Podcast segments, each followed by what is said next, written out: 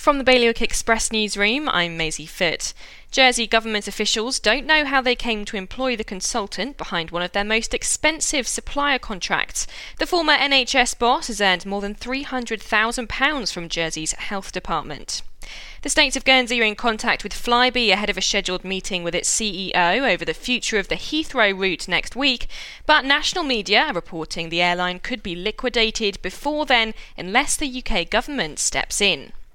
As the only aquarium in the Channel Islands has now closed down, the state of Guernsey are looking for ideas of how to use the site. Expressions of interest are being sought for the tunnel and a metal detectorist has uncovered a fragment from a cross belt piece likely to have been worn at the Battle of Jersey. Coincidentally, the artifact was found on the 238th anniversary of the battle. To get the full stories, go to bailiwickexpress.com.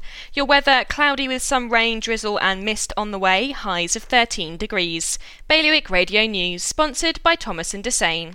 Achieve your career goals with the help of Thomas and Dessain. Our handpicked team of dedicated and knowledgeable consultants are now matching successful clients with ambitious individuals in Guernsey, in addition to Jersey and beyond.